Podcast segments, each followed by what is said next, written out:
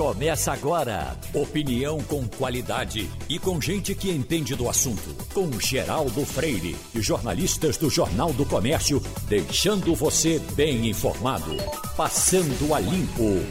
Pro Passando a Limpo, Romualdo de Souza de Brasília, Igor Maciel, Wagner Gomes no presencial.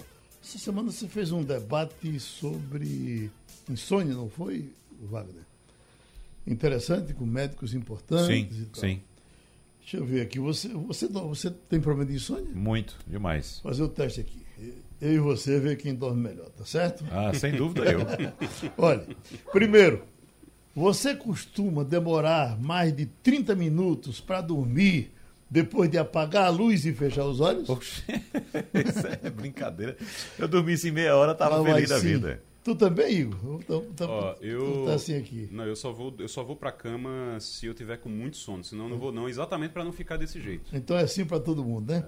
Acorda frequentemente durante a noite? Sim. Não, Você- não acordo não. Eu devo acordar assim a cada 15 minutos, mais ou É menos. uma beleza, é uma Meu Deus. É uma saúde de bicho. Aí vai aqui, sim. Depois que eu durmo, não acordo É. mais. Quando acorda de madrugada, tem dificuldade de voltar a dormir? Sim. Opa, outro Aí sim. sim, isso aí sim. Agora o 4. O seu sono é agitado, inquieto. Ih, rapaz, quem dorme comigo diz, olha, por que que tu faz? Tu tá jogando bola, cachorro? É o teu Não, o caso? meu é tranquilo. É tranquilo. Quando eu durmo, é- eu durmo mesmo. Quando morrer, ninguém sabe, né? É. É, tem dificuldade para levantar de manhã? Nenhuma. Eu tenho dificuldade. Sim, Eu quando. Você tem? tenho. Pois é o seguinte. Eu, eu- Fica mole ali, eu- aquela Não tem nenhum problema. Eu tenho se eu for dormir de tarde. E esse é que é o problema. Mas por que você não dorme um pouquinho de tarde? Porque eu durmo, acordo mal-humorado. E às vezes eu digo, ah, para que, é que eu vou sair agora? Eu fico. Se eu, eu marcar, por exemplo, o lançamento do livro de Wagner Gomes, às sete da noite, eu digo, eu vou dormir um pouquinho e para estar com disposição para ir para o livro de Wagner. Quando é digo, sabe de uma coisa? Deixa Wagner com o livro dele. Então, na verdade, tá lá agora, mesmo. agora levantar de meia-noite, uma hora da madrugada, duas, não- quando a gente viaja, o pessoal nem quer que eu seja o guia. Não, não, prefiro, eu prefiro botar o despertador. Aí botar aqui, que, é, um, sim aqui. Agora, sente-se cansado ao longo do dia, ah, o seu rendimento do trabalho às vezes é prejudicado pela desatenção? Sim. Sim. Já sofreu algum acidente ou quase por dormir pouco?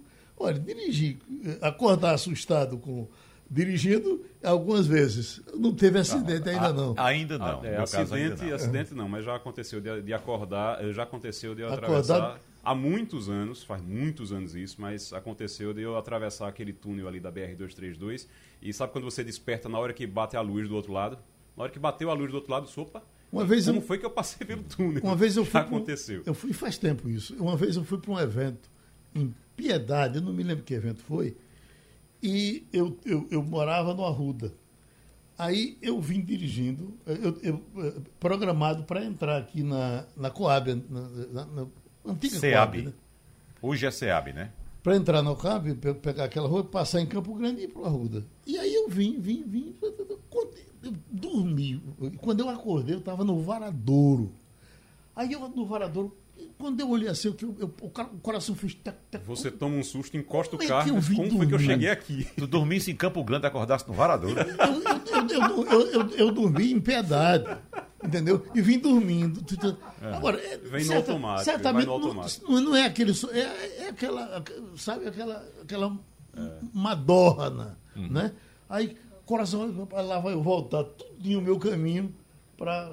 Se, se eu dormir de novo, eu vou para piedade. Mas vamos lá.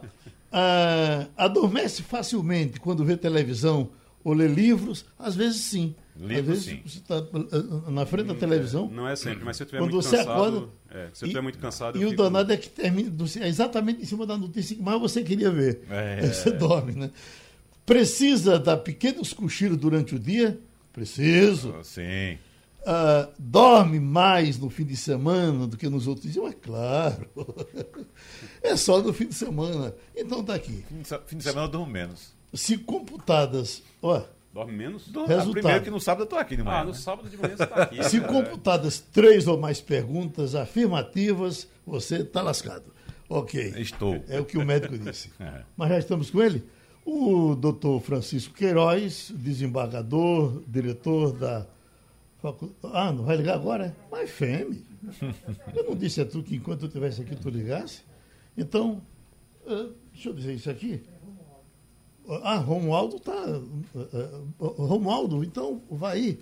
O, esse pessoal foi para prender Sérgio Reis ou foi só buscar coisas na casa dele? e prender depois ou não prender. E tem ele e tem um deputado do Rio de Janeiro. Não é isso, Romualdo? É, o deputado do Rio de Janeiro publicou é, informações que o Supremo Tribunal Federal considera agressivas às instituições e à democracia. E estamos falando de Otônio de Paula, do PSL. Já no caso de Sérgio Reis, foram aquelas declarações que o cantor deu e que foram publicadas no início desta semana. O importante de toda essa operação da Polícia Federal de hoje é que foi com autorização ou a pedido da Procuradoria-Geral da República. Portanto, o procurador que na semana passada questionou a prisão de Roberto Jefferson, nesta mandou ou deu autorização para que fosse eh, que desse andamento nesse processo todo. O que pode significar o seguinte: é bom lembrar que o presidente da Comissão de Constituição e Justiça do Senado, o senador Davi Alcolumbre, marcou a sabatina de Augusto Aras para a semana que vem. Claro que Aras também está fazendo aceno para todos os lados. De um lado, para o Palácio do Planalto, quando questiona a prisão do aliado do presidente Jair Bolsonaro, Roberto Jefferson. E agora, do outro, quando o próprio Aras pede essa investigação contra um parlamentar, portanto, contra um deputado. Aliás, a Polícia Federal chegou hoje na Câmara dos Deputados, Geraldo, e levou metade das coisas do gabinete do deputado e revistou e revirou a outra metade. E na casa de Sérgio Reis também é, apreendeu equipamentos e computadores. Então, essa operação de hoje foi a pedido da Procuradoria-Geral da República. Já está para falar com a gente o doutor Francisco Queiroz, desembargador e diretor da Faculdade de Direito. Doutor Francisco Queiroz, essas prisões foram autorizadas pelo ministro uh, Moraes ministro Alexandre, o Alexandre Moraes. Alexandre Moraes. Os mandados, né? Não, não teve prisão, mas foram os ah, mandados. São os mandados, busca. Alexandre Moraes. O que a gente observa hoje no Brasil é o seguinte: quando solta, quem solta é Gilmar Mendes. Quando prende, quem prende é Alexandre Moraes. E cadê os outros? Veja, Geraldo, a questão é o seguinte: é, os processos no Supremo são distribuídos para um relator. Então, se você tem um processo referente a um determinado tipo de operação onde há a concessão de um habeas corpus ou negativo, enfim, a apreciação de um pedido de liberação, o, a, aquele relator, em qualquer tribunal, ele fica vinculado para todos os outros casos. Do mesmo modo, em relação à parte ativa, os pedidos de prisão, de diligência de mandados, etc., para um relator.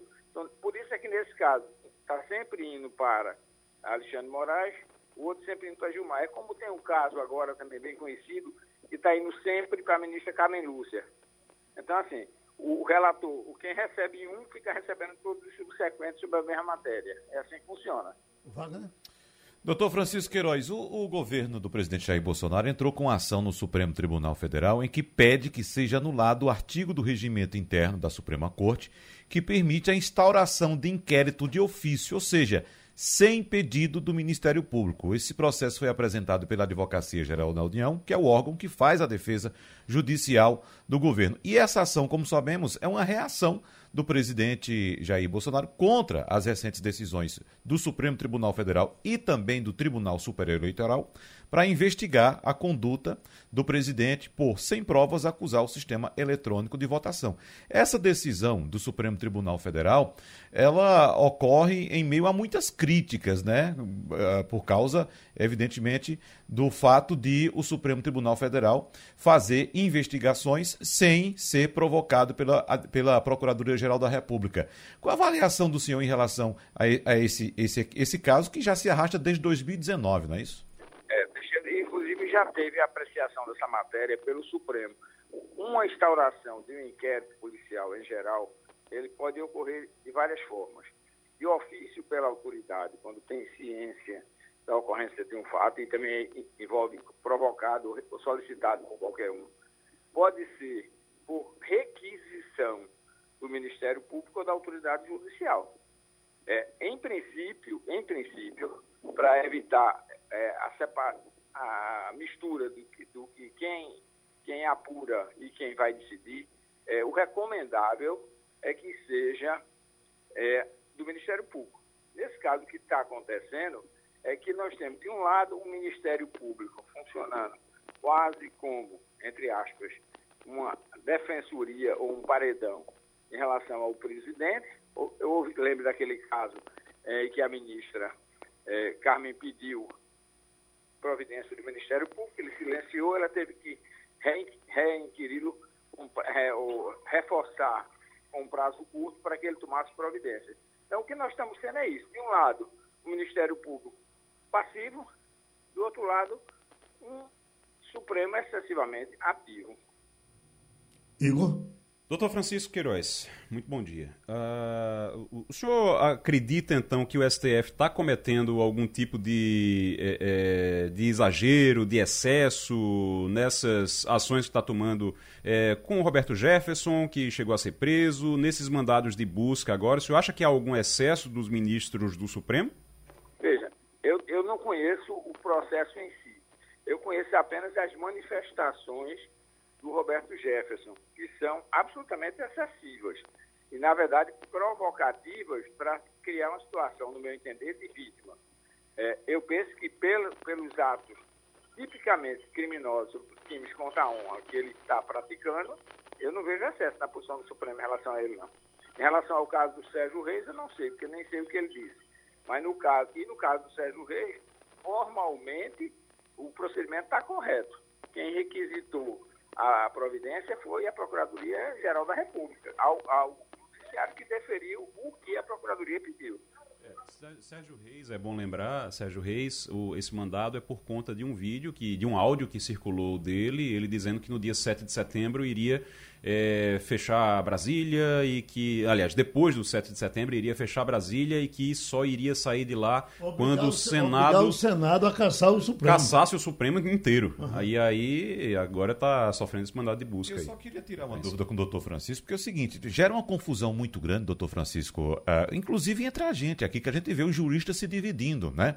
Uns apoiando esse regimento interno do Supremo Tribunal Federal, que permite a investigação de ofício, e outros outros dizendo que o Supremo está atropelando a Constituição porque a PGR é que tem que fazer esse pedido, essa provocação ao Supremo Tribunal Federal. E nesse caso que o senhor acaba de citar, nesses dois casos, há muitas diferenças. Por exemplo, no caso de Roberto Jefferson, nós sabemos que ele foi, ele gravou um vídeo com armas em punho, fazendo várias ameaças, conclamando os seguidores dele a adotarem determinadas atitudes contra o Supremo Tribunal Federal, contra o ministro Supremo. E no caso de Sérgio Reis, ele gravou um vídeo verbalizando, dizendo que no dia tal era preciso a população é, apoiar e ir lá no Supremo e, e, adotar determinada atitude.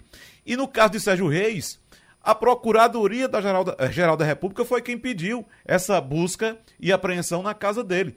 No caso de Roberto Jefferson, não. Foi uma investigação de ofício que gerou a prisão do ex-deputado. Que confusão é essa, doutor Francisco? Eu vou relação àquele inquérito das fake news, é, há, um, uma, um, no meu entender, um erro jurídico, porque o fato de o ministro do Supremo ser a vítima é, em um pretenso ato delituoso não leva a competência para o Supremo.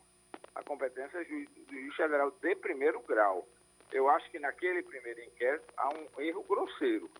E aquele, aquele, o, o ministro deveria ter encaminhado aquilo para a Procuradoria da República junto ao juiz de primeiro grau, porque os pretensos acusadores ou agressores não têm foro privilegiado. É, se eu digo um monte de impropério contra o ministro do Supremo, eu não devo ser julgado no Supremo, devo ser julgado junto ao juiz federal de primeiro grau. Então, naquele caso, existe realmente um, um erro grosseiro do Supremo. Tem havido é, equívocos, para não dizer outra expressão, de todos os lados. E eu acho que o Aras, o que, o que me parece é só uma impressão, é, ele tem uma, uma postura meio dúbia.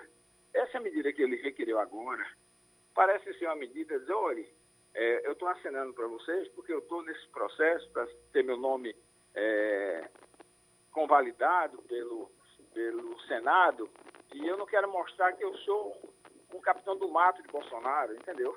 Eu acho que, que se a gente olhar os elementos de fato do entorno, entende os erros jurídicos ocorrentes.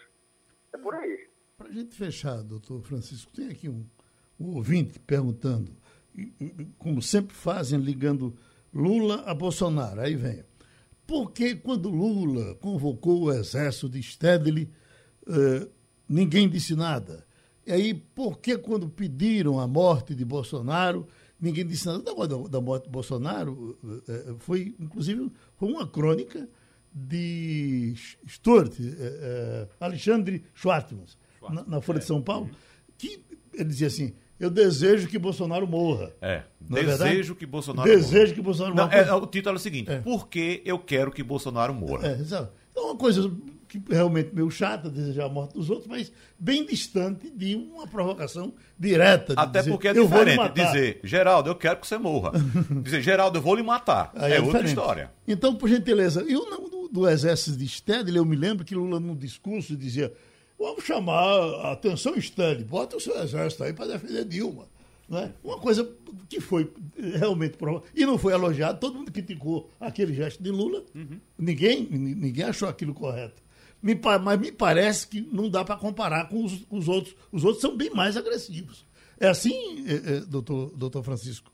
Se fosse um, um bando de cangaceiros à sua disposição, e coisa dessa ordem né, que a gente está vendo hoje em dia. Eu, o que me parece é que a gente está tendo uma, uma posição de governo de que a provocação alimenta os radicais, que são o grupo base do governo, e na esperança de ter a, a oposição concentrada em um outro candidato só. Eu digo, é, é, para terminar, Geraldo, não sei que você tem essa pergunta, que o candidato dos sonhos de Lula é Bolsonaro, e o dos sonhos de Bolsonaro é Lula. Uhum. E o meu é que seja uma pessoa mais razoável, nenhum nem outro. Eu estava recebendo hoje aqui, por coincidência, de um médico muito amigo, que ele diz, atenção, se você votar em Lula, você vai eleger. É, se você votar em Bolsonaro, você vai eleger Lula. Quer dizer, quando está fazendo as pesquisas, entendeu? Não. Eu acho que é, é, verdade, você votando num, você vai eleger o outro, né? É porque tem uma, uma, uma tendência, quando é? você olha as pesquisas, tem uma tendência, uma tendência muito forte, que todo mundo sabe disso, inclusive o próprio Lula, que qualquer um que for do centro para ser para o segundo turno no lugar de Bolsonaro ganha de Lula. E qualquer um que for do centro no lugar de Lula ganha de Bolsonaro. Então eles têm essa preocupação que um tem que ir com o outro Calma de todo jeito. isso. doutor é. Francisco por gentileza me deixe trazer Romualdo que eu já estava esquecendo dele e ele está em Brasília ele está na boca do forno. Pois não Romualdo? Doutor Francisco Queiroz bom dia para o senhor. Bom dia tem uma ala de ministros do governo Bolsonaro que fica torcendo para quando é marcada uma viagem do presidente para fora de Brasília, porque é dado como certo que naquele dia Bolsonaro não vai ameaçar ir ao Supremo, desculpe, ir ao Senado Federal pedir impeachment de ministros do Supremo Tribunal Federal. O danado, doutor Francisco, é que hoje o presidente Jair Bolsonaro não vai fazer absolutamente nada, embora seja um dia normal, como qualquer servidor público, hoje ele não vai trabalhar, pelo menos não tem nada na agenda. E essa ameaça constante do presidente de pedir o impeachment de ministros do STF? É claro que a Constituição dá o direito a qualquer cidadão, mas uma coisa é um cidadão comum pedir o impeachment de um ministro, outra coisa é o presidente de um poder pedir o impeachment de um ministro de outro poder, doutor Francisco. É, eu penso que tudo isso é muito mais um jogo de cena. Bolsonaro se alimenta de fatos que ele vai criando entendeu? Ou de factoides, ou de, ou de versões para virarem fatos. Ele vai criando. Eu acho que ele não vai pedir é, impeachment nenhum ministro algum, porque isso não vai prosperar, ou se pedir, pede apostando e sabendo que não vai dar certo. Mas para alimentar a discussão, que evita a discussão sobre outros fatos tão relevantes, né? Nós temos aí a, a necessidade de, de, racionalização do combate à pandemia, algum, algum programa que melhore a questão do emprego, a, a inflação crescente, beirando os 10% de novo, isso aí é que é tudo muito ruim. E eu não vejo nada sobre isso. Mais um agradecimento ao desembargador Francisco Queiroz. Outra participação no Passando a Limpo. E o PSB está se resolvendo de forma a contento, uh, Igor? Ou está patinando? Rapaz, eles estão com um planejamento ali meio complicado, que é o seguinte, ontem a gente trouxe na, na, na coluna Cena Política, na coluna Cena Política ontem a gente trouxe a informação de que o Geraldo Júlio não será candidato ao governo do Estado. E muita gente dentro do PSB, aliados, todo mundo contava com isso, estava contando com, com isso. Não é que ninguém inventou isso, não, foi o próprio Geraldo Júlio que está dizendo que não é candidato, já disse que não é candidato, já tinha dito, já disse a Jamildo, inclusive, anteriormente, só que ficou aquela coisa, não, ele está jogando, não, é isso aí é jogo de cena. E aí dessa vez ele disse mais uma vez e repetiu, e ele tem dito aos amigos mais próximos, alguns amigos mais próximos, amigos de um círculo íntimo dele, dizendo: olha, é verdade, eu não sou candidato, não vou ser candidato a nada. Essa que é a pergunta. Não disputará um mandato de federal, de coisa nenhuma? Pelo que ele diz, não. Nenhum tipo de. Ele não vai para nenhum cargo eletivo, ele deve voltar para o Tribunal de Contas. Aliás, ele é, é, é, servidor efetivo, ele é servidor de carreira do Tribunal de Contas. Então ele deve voltar para lá. Então, Essa eu... é, é, é, a expectativa, pelo menos, é o que se imagina que deve acontecer. Eu ouvi de um, de um PSDBista muito, muito informado de que o.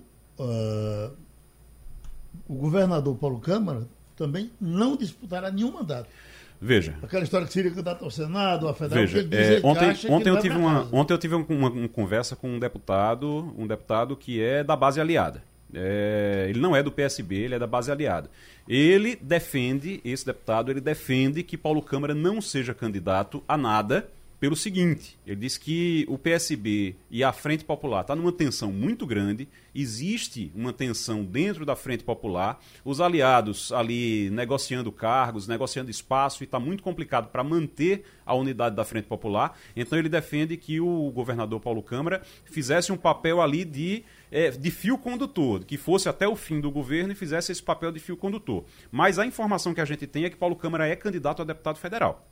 É, é, que ele seria candidato a deputado federal, para abrir espaço no Senado a uma candidatura de algum aliado para poder atrair esse aliado. Então ele ajudaria nessa união da Frente Popular, é, abrindo mão da vaga do Senado e sendo candidato a deputado federal. Até porque fica muito complicado quando você tem só uma vaga no Senado, você só tem uma vaga para o Senado. Então fica muito complicado você chegar e dizer: olha, a gente é PSB na cabeça da chapa e a gente vai ocupar a vaga do Senado também. Os aliados vão dizer: tá certo, e a gente faz o quê? A gente vai ficar só aqui fazendo figuração?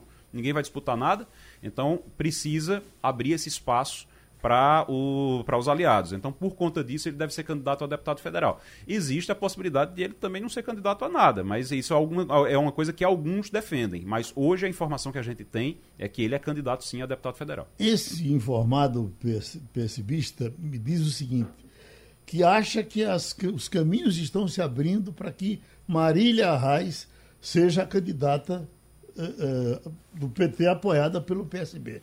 Depois de tudo aquilo que aconteceu na eleição passada, haveria clima para isso? Olha, tem Lula, né? Lula que seria ali a, o, o cimento, Lula é o cimento para qualquer coisa nesse caso, ali entre PT e PSB, porque Lula tem uma aprovação muito alta e o PSB conta muito com Lula para qualquer coisa. Então, isso é impossível não é. Agora é muito difícil. É realmente muito, muito, muito difícil que isso aconteça. Ah, impossível nada é né, em política, mas... E, e o PT tem um cala-boca, né? O cala-boca é Lula. É tanto que, apesar do que ocorreu na eleição passada para prefeito, com os ataques que o PSB fez ao PT, né, por, por parte principalmente do próprio candidato, o prefeito eleito João Campos, e veja, perceba que Lula chegou aqui e foi conversar com quem? Uhum. É? Então, Lula chega e diz: olha, vai ser assim e acabou. Vai ser candidato ou não vai ser? Vai coligar ou não vai ser? Essa é minha prima querida. Exato. Agora, é assim caso, que a bunda agora, toca. No caso de Geraldo Júlio, tem uma coisa que ele cita que precisa ser observada aí para os próximos dias, que é uma tensão dentro do PSB. Ele não cita uma tensão dentro do PSB. Ele fala que o ambiente político, ele está decepcionado com o ambiente político. Ele não fala do PSB. Mas o que a gente sabe é que existem, por exemplo, rusgas, digamos assim entre é, ali Paulo Câmara e Geraldo Júlio, tem alguns, tem um grupo ali de é, políticos mais tradicionais do PSB que defendem também uma candidatura deles, e aí seria alguém já que está, é, já é um parlamentar do PSB há muito tempo, que acha que chegou sua vez. Então você tem ali Tadeu Alencar, você tem Danilo Cabral, tem o pessoal que está também querendo, e aí de forma justa, porque eles estão ali carregando o, o, PSB há muitos e muitos anos, então eles têm também essa, é, é, eles têm essa, esse direito também. E aí está essa confusão dentro do PSB. Não é um ambiente que está tranquilo, não. Como se tenta passar, dizer, olha, tá tudo tranquilo dentro do PSB, é, na hora certa a gente faz as coisas. Não é bem assim, não é um ambiente tranquilo. Tem uma tensão e isso está sendo resolvido, mas tem uma tensão lá dentro. Já estamos com o governador de São Paulo, do PSDB, João Dória, e vamos começar a nossa conversa. Uh, doutor Dória, uh, eu vejo com muita curiosidade todas as pesquisas que saem e trazem seu nome, e, uh, em geral, o senhor não tem, não tem uma boa posição nas pesquisas, de cinco pontos sempre para baixo. Claro, o senhor é governador de São Paulo, governador de São Paulo normalmente é candidato a presidente da República, é ninguém tem dúvida que o senhor é trabalhador, de que o senhor respeita a liturgia do cargo, uma coisa que se exige muito nos tempos de hoje, mas aí até agora o senhor não decolou. Aí eu fico pensando, será porque o governador Dória é muito impaciente quando ele está eh, no mandato, já está pensando no outro, e isso, eh, eh, esse sentimento pode estar atrapalhando a vida dele? O que é que o senhor acha?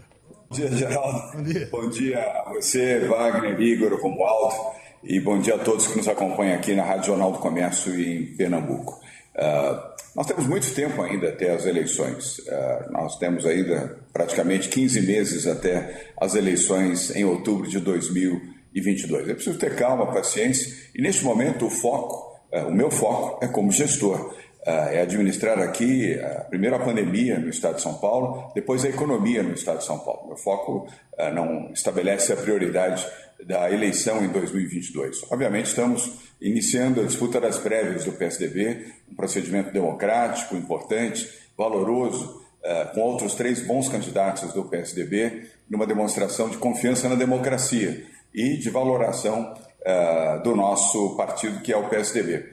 Geraldo, é preciso ter calma sempre eh, e, muito, e muita paciência, e ao contrário, você pode sofrer muito. Eu quero lembrar que eu fui eleito prefeito da capital de São Paulo quando da primeira pesquisa, Geraldo, feita aqui uh, pelo IBOP, oito meses antes, não 15 meses antes, oito meses antes, eu tinha 1% das intenções de voto em São Paulo. O primeiro colocado tinha 38%, uma pequena diferença de 37 pontos em relação ao primeiro colocado. E lembrando que o prefeito era Fernando Haddad, aqui da capital de São Paulo. Lula não estava preso e Dilma Rousseff era presidente da República. Enfrentar o PT no governo era uma tarefa difícil, ainda mais para mim que não vinha uh, do exercício da política e sim da atividade privada. o resultado da eleição, você sabe, nós vencemos no primeiro turno com 53% dos votos, pela primeira vez uma eleição vencida no primeiro turno uh, na história política aqui da capital de São Paulo. Não foi diferente em 2018 quando disputei a eleição para o governo do Estado de São Paulo, é, incluindo as prévias do PSDB, não era o favorito, apesar de sair é, como ex-prefeito da capital de São Paulo, não era o favorito, o favorito era Márcio França, vice-governador e então governador do Estado de São Paulo, e mais uma vez nós vencemos. E em 2020, embora não tenha disputado a eleição, é, o meu sucessor na prefeitura, o Bruno Covas, de saudosa memória, que me sucedeu à frente da prefeitura, também não era o favorito para vencer as eleições na sua reeleição em 2020 à prefeitura de São Paulo. E o Bruno se reelegeu uh, prefeito de São Paulo. Infelizmente, Deus o levou muito antes do que nós desejaríamos, mas uh, a política é assim, Geraldo, você conhece muito bem. O tempo na política é diferente do nosso tempo no jornalismo, o tempo na atividade empresarial, mas com fé, com foco, com paciência e principalmente muita humildade, Vamos seguir a nossa trajetória. Rodando a roda, vamos com Igor Marcel, jornalista de política. Governador, muito bom dia. É, uma das principais é, é, dúvidas em relação à sua candidatura a presidente um, das principais, um dos principais questionamentos é sobre o seu conhecimento em relação ao que a, a gente brinca chamando de Brasil profundo. É, o senhor tem um, um, impacto, claro, o senhor é governador de São Paulo, tem um impacto eleitoral grande em São Paulo, mas tem lá o extremo norte do país, tem aqui o Nordeste, tem mais do que isso, tem o interior do Nordeste e é um, um trabalho, esse trabalho para descandidatar a presidente é diferente do ambiente de São Paulo. É, o senhor está preparado para isso? O senhor acha que consegue entrar nesse ambiente, consegue é, realmente participar, se, é, conseguir votos nesse ambiente, nessa, nesse, nesses locais? Uh, bom dia. Uma boa pergunta. Primeiro, uh, creio que você sabe, Geraldo também, eu sou filho de nordestino, sou filho de baiano. Metade do meu sangue é da Bahia, do Nordeste. Portanto, tenho muito respeito pelo Nordeste do meu país. Dois, eu sou aplicado, eu sou dedicado, eu estudo, eu analiso. Uh, eu, vim eu vim fora da política quando fui disputar a Prefeitura de São Paulo. Eu nem sequer era orgânico da política, embora filiado ao PSDB desde 2001. Mas aplicado, dedicado, fui conhecer periferia da cidade de São Paulo. Aqui nós, embora seja um estado poderoso uma cidade poderosa, nós também temos aqui as franjas uh, com pobreza, com miséria, uh, com necessidades na área de saúde, educação, habitação social. E eu me empenhei muito, estudei bastante para ser um candidato que pudesse falar a verdade e ter uma proposta para a Prefeitura de São Paulo. Fiz o mesmo depois para o governo do Estado de São Paulo. E é o que eu vou fazer agora para a presidência da República. Com muita humildade, Igor, uh, conhecer, dialogar, é por isso que eu vou, inclusive, a Pernambuco uh, na semana que vem, fazer uma visita ao Bruno Araújo, a Raquel Lira, uh, aos PSDBistas, deputados, vereadores, prefeitos, e também a lideranças mesmo fora do meu partido, para conhecer mais detalhes e conhecer melhor as necessidades de Pernambuco, os anseios do povo pernambucano. Sempre que uma pessoa se dedica Uh, e com humildade principalmente, para conhecer melhor os problemas e poder compartilhar soluções, este sempre é o melhor caminho. E é sempre o caminho que eu procuro escolher. Vem de Brasília, Romualdo de Souza. Governador João Dória, bom dia para o senhor. Bom dia. Beleza? Imaginemos, imaginemos que hoje fosse o dia primeiro de janeiro, o seu primeiro dia de mandato, o senhor olharia assim o orçamento da União e viria que, por exemplo, o governo teria de optar entre pagar o Auxílio Brasil e os precatórios. Como é que o senhor começaria a solucionar essa equação? De um lado, atender as famílias carentes, as famílias necessitadas, e do outro, cumprir com determinações judiciais de gente que, aliás, espera receber esse precatório, governador. É, embora esse seja um cenário, é uma dicotomia que provavelmente não existirá, principalmente no início de um governo. Quem tem direito a precatórios é um direito adquirido. Você não pode negar um direito de quem, de quem uh, tem, uh, e principalmente aguardou por 5, 10, 15, 20 anos ou mais tempo. Mas a prioridade sempre de um bom gestor, de um gestor sensível que tenha compaixão, uh, são as pessoas. As pessoas mais pobres, mais humildes, as pessoas vulneráveis que vivem no Brasil e que essas precisam ser sempre a prioridade de um governo. Mas essa dicotomia não existirá. Um bom governo faz uma boa gestão. Um bom governo escolhe colaboradores capazes, planeja as suas ações, como nós temos feito aqui em São Paulo, e organiza o governo para não ter que tirar de um para beneficiar outro, e nem prejudicar um em benefício de outro. É preciso ter coerência, prudência e boa gestão mas sempre a prioridade são as pessoas. E nas pessoas, a prioridade são os mais vulneráveis, os mais pobres. Wagner Gomes. Governador João Dória, você disse agora há pouco que ainda faltam 15 meses para a eleição, e a gente sabe que isso é de fato, faltam 15 meses mesmo. E a gente sabe muito bem, governador, que quem tem ambições maiores na política, como é o seu caso, não dá um passo sem consultar sua equipe de comunicação, sua equipe de marketing, sem analisar os números de pesquisas qualitativas e quantitativas. E eu faço essa colocação agora porque a Folha de São Paulo de hoje traz uma informação apontando que o risco de um descontrole fiscal com aumento de gastos e perspectivas cada vez mais duras para a economia no ano que vem encontraram eco em uma piora do cenário externo e o mercado já começa a falar em desembarque do governo de Jair Bolsonaro. Eu queria saber o que é que o senhor é, vislumbra, junto com sua equipe, para esses próximos 15 meses. Qual o cenário que deveremos encontrar daqui até o dia da eleição ou até bem próximo da eleição, governador? Wagner, bom dia mais uma vez. Uh, o cenário deste governo Bolsonaro é um governo uh, desorganizado, desequilibrado, uh, sem foco, sem estrutura e cada vez caminhando mais para o fundo do poço. um governo que já começou mal. você pode imaginar que nos primeiros seis meses do governo Bolsonaro ele demitiu quatro ministros. E, aliás, esse é o número que persegue Bolsonaro. Ele está no quarto ministro da Saúde, no quarto ministro da Educação, não tem estruturação, é um desgoverno completo em todas as áreas, na área social e na área econômica. Um governo sem credibilidade. Veja as pesquisas que foram divulgadas essa semana, acentuando a queda que já vinha uh, se apresentando desde janeiro, deixando nas pesquisas em cinco diferentes institutos de pesquisa. Uh, o governo Bolsonaro é um governo que vai, terminar antes de ser concluído, mas ele uh, terá que respeitar a democracia. Se não for uh, empichado pelas ruas nas próximas semanas, nos próximos meses, ele será julgado pelo voto, pelo voto nas eleições de 2022. E vai ser lembrado como o pior governo da história da República do Brasil.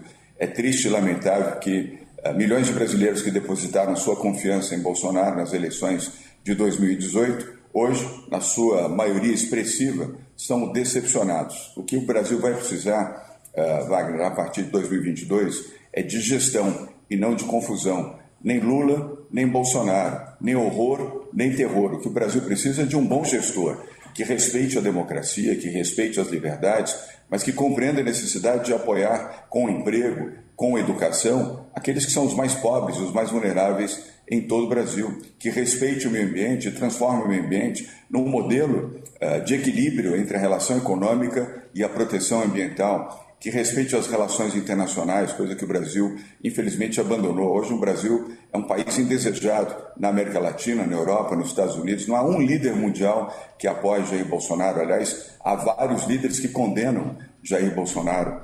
Um país que volte a ter é, compaixão pelas pessoas, que proteja a saúde das pessoas é, e não abandone as pessoas e nem recomende cloroquina quando deveria aplicar vacina. Um país que coloque a educação como prioridade e escolas de tempo integral, como nós estamos fazendo aqui em São Paulo. Wagner, aqui nós começamos o governo com 363 escolas de tempo integral, o que já era uma vitória de 16 anos dos meus antecessores. Hoje, dois anos e meio depois, nós temos 1.855 escolas de tempo integral, todas elas digitais. Nós não temos mais escolas analógicas em São Paulo. Em todas elas, as crianças aprendem inglês em todas tem oito horas de aula. Os professores ganham o dobro do que ganhavam anteriormente. Escolas reformadas, modernizadas, para dar oportunidade aos mais jovens, principalmente, repito, de famílias vulneráveis, de pessoas que têm nos seus filhos a grande esperança de terem aquilo que não puderam ter: boa educação para terem uma boa profissão ou se tornarem empreendedores. Esse é o Brasil que eu acredito, esse é o Brasil uh, que nos traz esperança e que nos traz melhores perspectivas para o futuro. Nesse governo Bolsonaro, eu já não tenho mais confiança e nem nenhuma perspectiva, exceto que ele termine o mais rápido possível. Mas esse é um cenário político, um discurso político também, né, governador? Mas eu questionei o senhor a respeito dessas perspectivas de mercado. O que é que o senhor imagina? Qual, qual o, que, o que se vislumbra para os próximos meses é, é, em termos de mercado, como eu citei aqui agora há pouco? De mercado, em relação ao Bolsonaro, absolutamente nada. Nem em relação a Paulo Guedes. Paulo Guedes, hoje, aqui na chamada Faria Lima, uh, não dispõe de credibilidade e nem de confiança uh, desse mercado. O mercado internacional também não vê o Brasil com boas perspectivas, porque é um governo não confiável, um governo que desrespeita os marcos jurídicos, uh, um governo que não estimula a entrada de capital externo e um governo que promete muito desestatização e não realiza. Do ponto de vista da economia, o Brasil terá um crescimento, principalmente nesse último trimestre, outubro, novembro e dezembro. Esse é o lado bom, mas não depende do governo, esse é o lado da reação à queda da pandemia, à volta à normalidade em todo o país e à reativação de setores que sofreram muito neste período uh, dos 18 meses da pandemia. Setores de serviços, economia criativa, viagens e comércio que foram muito afetados durante o período da pandemia vão se recuperar e apresentar bons resultados nos próximos meses, repito, já a partir do próximo mês de outubro. Vocês verão aí em Pernambuco, como nós veremos aqui em São Paulo, o melhor Natal uh, das últimas décadas, não da última década. Uh, um movimento de comércio muito acima do que foi o melhor período em 2019. A reativação do setor da economia criativa, artes, espetáculos, eventos, shows e a atividade do turismo, que, aliás, é uma fonte econômica muito importante de renda e de emprego para o estado de Pernambuco, terá um crescimento expressivo já a partir do próximo mês de outubro e, igualmente, nos primeiros quatro meses uh, do próximo ano. Essa é uma previsão uh, real e concreta, mas eu quero esclarecer que nada depende do governo Bolsonaro e nem de nenhuma ação uh, econômica do governo Bolsonaro, até porque ele não faz, não adota, não planeja e não executa. Uh, governador Dória, eu vou fazer uma perguntinha rápida de consumo interno e depois passar para Igor Marcelo e fazer uma, uma pergunta. O PSDB está perdendo o Geraldo Alckmin. Me parece que ele quase já está decidido a, a sair. E eu lhe pergunto, sendo ele tão importante, como foi inclusive em algumas das suas eleições, uh, o senhor faz algum esforço para manter Geraldo Alckmin no PSDB? Geraldo, uh, o seu xará Geraldo Alckmin é um grande nome, fundador do PSDB, pessoa pela qual eu tenho grande respeito. Uh, ele tem uma vida importante na política brasileira, especialmente aqui no seu estado, o estado de São Paulo. Uh, nós apresentamos ao governador Alckmin a opção de disputar o Senado pelo seu estado. O Geraldo tem experiência, tem vivência no legislativo, no executivo. Seria um extraordinário senador com oito anos de mandato, com todas as chances de vencer a eleição para vaga. Nós temos uma vaga ao Senado, aliás, todos os estados terão uma vaga ao Senado para renovar. Uh, o, atual senador José Serra, aliás, bom senador também uh, por São Paulo, disputará a Câmara Federal. Uh, essa foi uma alternativa apresentada ao governador Alckmin. Ele ainda não respondeu em definitivo, embora tenha dito a mim, nós continuamos a ter uma boa relação, que prefere ser candidato ao governo do Estado de São Paulo, o que Evidentemente, é um direito uh, que ele tem, mas aqui em São Paulo nós teremos prévias também para o governo do Estado de São Paulo. Assim como eu disputei prévias em 2016, 2018 e disputo agora em 2020, uh, eh, foi uh, facultado a Geraldo Alckmin disputar as prévias para o governo do Estado de São Paulo, juntamente com Rodrigo Garcia, atual vice-governador do Estado de São Paulo, caso ele queira disputar o governo do Estado. Se desejar o Senado, neste caso, Uh, no caso específico, não haverá prévias, ele poderá ser o candidato uh, do PSDB ao Senado Federal, tendo chances de ser eleito, bem eleito, uh, e no futuro, a meu ver, seria um brilhante candidato, com todas as chances de vencer também, para a presidência do Senado e, portanto, a presidência do Congresso Nacional. Geraldo Alckmin é uma pessoa de bem que merece respeito. Vamos fechar com o Igor Marcel? Governador, o senhor falou na, na expressão que muitos da chamada terceira via, do centro, têm usado, que é nem Lula nem Bolsonaro. Qual é a receita para quebrar essa polarização? O senhor tem essa receita? Boa gestão, Igor. É, aquilo que, modéstia parte, estamos fazendo aqui. Não é promessa, é ação. Nós temos dois anos e meio de governo, fizemos uma composição aqui de secretários eficientes, trouxe oito ex-ministros do governo Temer, uh, sob a liderança de Henrique Meirelles, uh, que é o nosso ministro da Fazenda, uh, e agora secretário da Fazenda e Planejamento aqui em São Paulo, trouxe as melhores cabeças para compor o governo. não pedi a nenhum deles nenhum alinhamento de ordem eleitoral, nem de ordem partidária, mas busquei os melhores nomes para a educação, para a saúde, para a habitação, para a economia, para a atividade da cultura, para o turismo. Uh, todas as pessoas experientes. E o governo do Estado de São Paulo é um governo que cresce. Aliás, quando cresce o governo de São Paulo, Igor, cresce o Brasil. São Paulo tem 36% da economia brasileira. Se São Paulo vai bem, o Brasil vai bem. Aqui nós uh, representamos quase 40% de todo o consumo. De todo o consumo do que se produz em Pernambuco, por exemplo, quase 40% é consumido aqui em São Paulo. Se a economia evolui aqui, isso significa empregos também em Pernambuco, uh, no campo, na indústria, no setor de comércio no setor de tecnologia. E, ao mesmo tempo, nós aqui fizemos um governo decente e transparente. Dois anos e meio uh, no estado de São Paulo, sem nenhuma acusação, uh, sem nenhum escândalo, com transparência, uh, com respeito ao dinheiro público e um governo moderno e transformador, como nós temos feito na área da educação, na área social. Lançamos aqui programas sociais robustos, como a Bolsa do Povo, não para oferecer 200 reais, o que já é importante no auxílio emergencial, mas 535 reais a famílias vulneráveis. Lançamos também o programa do Alimento Solidário para atender exatamente as famílias de pessoas mais pobres, com uh, 2 milhões e 300 mil uh, cestas do Alimento Solidário já distribuídos à população mais carente. Temos mais 2 milhões ainda a distribuir.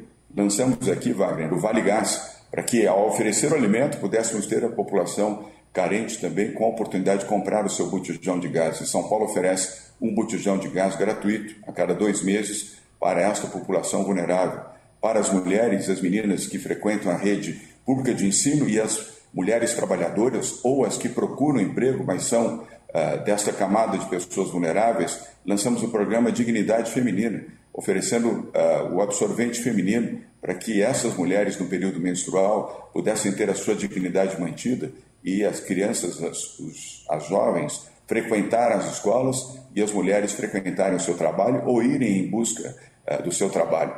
Nós, homens, não observamos aquilo que representa a dignidade feminina, mas um governo de São Paulo que se preocupa com todos, homens e mulheres, negros e brancos, quilombolas, indígenas, LGBTs, uh, eh, todos aqui são respeitados.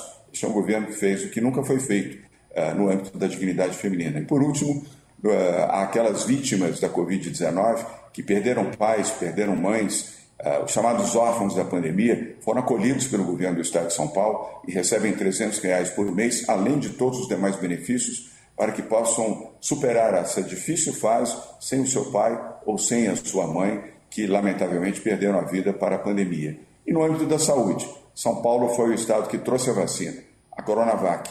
Se não fosse o Estado de São Paulo trazendo a vacina, nós não teríamos iniciado a vacinação em janeiro deste ano como fizemos. E hoje, a Coronavac, que eu tomei aqui duas doses no meu braço, muitos pernambucanos tomaram também, representa 43% de todas as vacinas aplicadas no Brasil. Milhares de vidas que foram salvas. Portanto, gestão, eficiência, humildade, comprometimento com os mais pobres e o que nós realizamos este é o melhor portfólio para disputar uma campanha. Não é aquilo que se vai fazer, é aquilo que já se faz. Pernambuco ouviu, agradece ao governador João Dória de São Paulo a participação no Passando a Limpo. Vamos agora para Fabiola Góes, vamos para os Estados Unidos. Fabiola, eu estava acompanhando aqui a situação do Afeganistão e disseram, olha, de ontem para hoje, mais 1.500 foram embora. E eu digo, onde é que esse pessoal está indo? Ontem nós falamos da Europa e não há informação de que esse pessoal está chegando na Europa. Aí é muito mais distante. Você tem a informação de onde os, os, os afegãos estão indo? Bom dia, Geraldo. Bom dia a todos. Eles estão indo, eles estão saindo da maneira que eles conseguem, né? Na fronteira com o Paquistão, eles estão saindo, estão fugindo por lá. Os voos americanos trazem para cá e temos algumas informações de que alguns estão indo, estão chegando até na Turquia. O, o, presidente da Turquia disse que não queria afegão por lá, que não vai ficar recebendo refugiado, mas há uma solicitação do Conselho de Segurança da ONU, emitida ontem, para que os países recebam, qualquer país receba os afegãos. Inclusive o Brasil, Itamaraty anunciou que está estudando a possibilidade de conceder visto humanitário para essas pessoas que chegam por lá. A verdade é que são mais de 60 mil pessoas assim relacionadas ao governo americano, só relacionadas ao governo americano, seja funcionários de embaixada, tropas, pessoas afegãs que trabalharam como intérpretes, jornalistas, eles precisam sair. Desde julho já saíram mais de 20 mil. E nessa última semana, agora, mais de 7 mil conseguiram sair. E desde o último sábado, mais ou menos é, mil e do, quase duas mil pessoas conseguiram. Então, assim, é um, é um, é um movimento enorme que está no, no, no, aeroporto do Afeganistão, milhares de pessoas. Os talibãs estão atrapalhando a saída do, a chegada né, das pessoas que têm visto, que têm condições de sair do aeroporto, estão, estão evitando, né, estão atrapalhando o acesso das pessoas aos voos, e não era isso que a, o Talibã tinha falado, né, teria dito que não ia atrapalhar, que ia liberar. O aeroporto está sendo ocupado pelo, pelos, pelas tropas americanas, eles meio que estão ali organizando, mas é uma situação difícil. Os afegãos agora precisam mais do que nunca de ajuda humanitária. O Conselho de Refugiados da ONU continua lá, já está lá há mais de 60 anos, disse que não vai sair. E o Talibã disse que eles poderiam ficar também, não tem nenhuma iniciativa nesse sentido de que eles iriam sair. Então, é, é os países estão fazendo esse esforço. Agora, não há informações muito concretas de quantos estão em cada país, quantos chegaram nos países, né? Hum. Mas é certo que os americanos eles estão fazendo um esforço grande e a maioria dos voos que saem de lá é dos Estados Unidos. Igor Marcel? Fabiola, bom dia. A gente. Eu, eu queria saber como é que está a. Como é que a população americana está é, tá reagindo, como é que está a popularidade das ações dos Estados Unidos no Afeganistão, porque para a gente que está daqui, que está acompanhando, que está vendo as notícias, o que a gente está vendo é que eh, os Estados Unidos fizeram uma grande atrapalhada. Eles, a impressão que passa é que foi uma grande atrapalhada que eles é, não sabiam o que ia acontecer, não planejaram, não previram nada disso. Eles não tinham informações de inteligência ou que era que ninguém sabe o que danado é que, que aconteceu, que tá virando uma tragédia, uma coisa que parecia ou que pelo menos o, os Estados Unidos diziam que estava tudo tranquilo, que estava tudo sob controle. Não está. É um negócio que está caminhando para uma tragédia. Mesmo. Agora, só somando a tua pergunta, Igor, eu estava vendo um discurso de Trump que eh, para o resto do mundo estava uhum. calado até um dia desse, mas ele está falando nos Estados Unidos, e dessa vez ele caiu em campo, ele falava sem tomar fôlego, tentando tirar proveito desse momento. Só somando a pergunta que ele está fazendo. É. Então, bom dia, Igor. Há uma informação que caiu como uma bomba aqui ontem nos Estados Unidos. Os americanos estão chocados, inclusive, com essa informação de que diplomatas americanos lá na embaixada, lá no Afeganistão, avisaram ao governo americano em julho que a saída poderia ser desastrosa e poderia gerar uma catástrofe. O Anthony Blinken, ele é o, como se fosse o ministro né, das relações exteriores, ele recebeu, sabia disso, os órgãos de inteligência também foram informados, mas eles menosprezaram. A verdade é essa: esse telegrama oficial que foi vazado no Wall Street Journal e eles sabiam. Então, assim, a gente fica mais chocado ainda, desculpa, com essa informação, porque os Estados Unidos têm uma inteligência muito eficiente, a CIA, né, a gente sabe eh, como eles conseguem as informações e eles talvez não acreditassem que aquilo poderia ser verdade. Né? A gente falou aqui já durante programa alguns dias atrás, de que o Talibã foi muito eficiente nessa tomada do poder, fazendo um trabalho comunitário, convencendo inclusive tropas do exército né, para aderir a eles, e os Estados Unidos sabiam disso, porque esse comunicado foi emitido. Então, aqui a informação, cada vez mais, cada informação que aparece, cada informação que surge, o Biden fica mais encurralado, ele está sendo muito cobrado. Analistas internacionais aqui nos Estados Unidos estão realmente dizendo que foi uma atrapalhada. O Trump, obviamente, ele surfa nessa ideia. Ele disse que o Biden não tem competência, que ele deveria renunciar nesse momento e que está expondo os Estados Unidos no cenário internacional. A imagem dos Estados Unidos nesse momento com os aliados também é muito negativa. Né? a, a União Europeia, o G7, que é o grupo de países mais industrializados do mundo, eles já estão se posicionando, dizendo que precisam se unir e que precisam acompanhar os próximos dias no Afeganistão para ver se o Talibã vai cumprir aquela promessa de que é, vão trabalhar em conjunto, que não, que não vão mutilar mulher, mulheres, pessoas, enfim. A gente está aguardando aí um comunicado mais efetivo, porque o Talibã, por outro lado, precisa do reconhecimento dos países para poder conseguir governar. Eles ainda vão formar um governo, precisam do reconhecimento, inclusive para dinheiro também, porque eles estão com as contas totalmente bloqueadas aqui nos Estados Unidos, o FMI também bloqueou o dinheiro do Afeganistão. Então, ele é um momento novo agora, que vai daqui a pouco vai surgir, mas a imagem do Biden está muito negativa e os americanos estão muito chocados, e cada dia sai informação dessa de que o governo americano sabia e não fez nada, vamos dizer assim, para poder esvaziar o país, os americanos, tirar de lá antes desse final trágico. Né? Enquanto você está falando aí, eu estou vendo aqui no telão, e vejo soldados americanos organizando as filas dessas pessoas por lá, enquanto vejo do outro lado talibãs com chicote dando porrada. É no aeroporto aquilo ali. É, como é que está sendo a convivência dos soldados americanos que ainda estão lá com esse novo comando, Wagner quer somar aqui também. Deixa eu só acrescentar uma coisinha rapidinha, Fabiola, porque é o seguinte, a gente, é, pelo menos pelo que eu entendo e percebo daqui, eu nunca vi o, o americano preocupado com ninguém fora dos Estados Unidos, com o bem-estar de ninguém. Porque há, há uma preocupação, ou de fato, se há preocupação com o povo afegão nesse momento.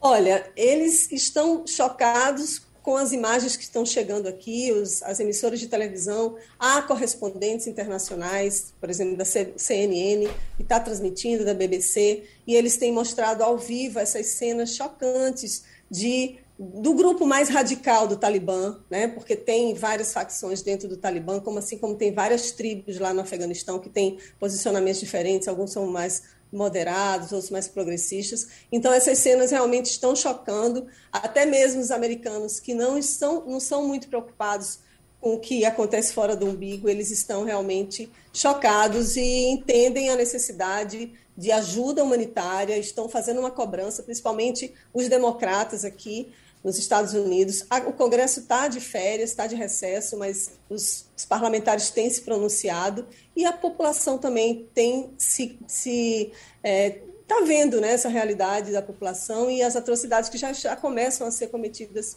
pelo Talibã, inclusive com mortos já registrados no país. Fabíola Góes, um abraço, ajude a resolver essa parada aí e terminou o Passando a Limpo. Você ouviu opinião com qualidade e com gente que entende do assunto. Passando a limpo.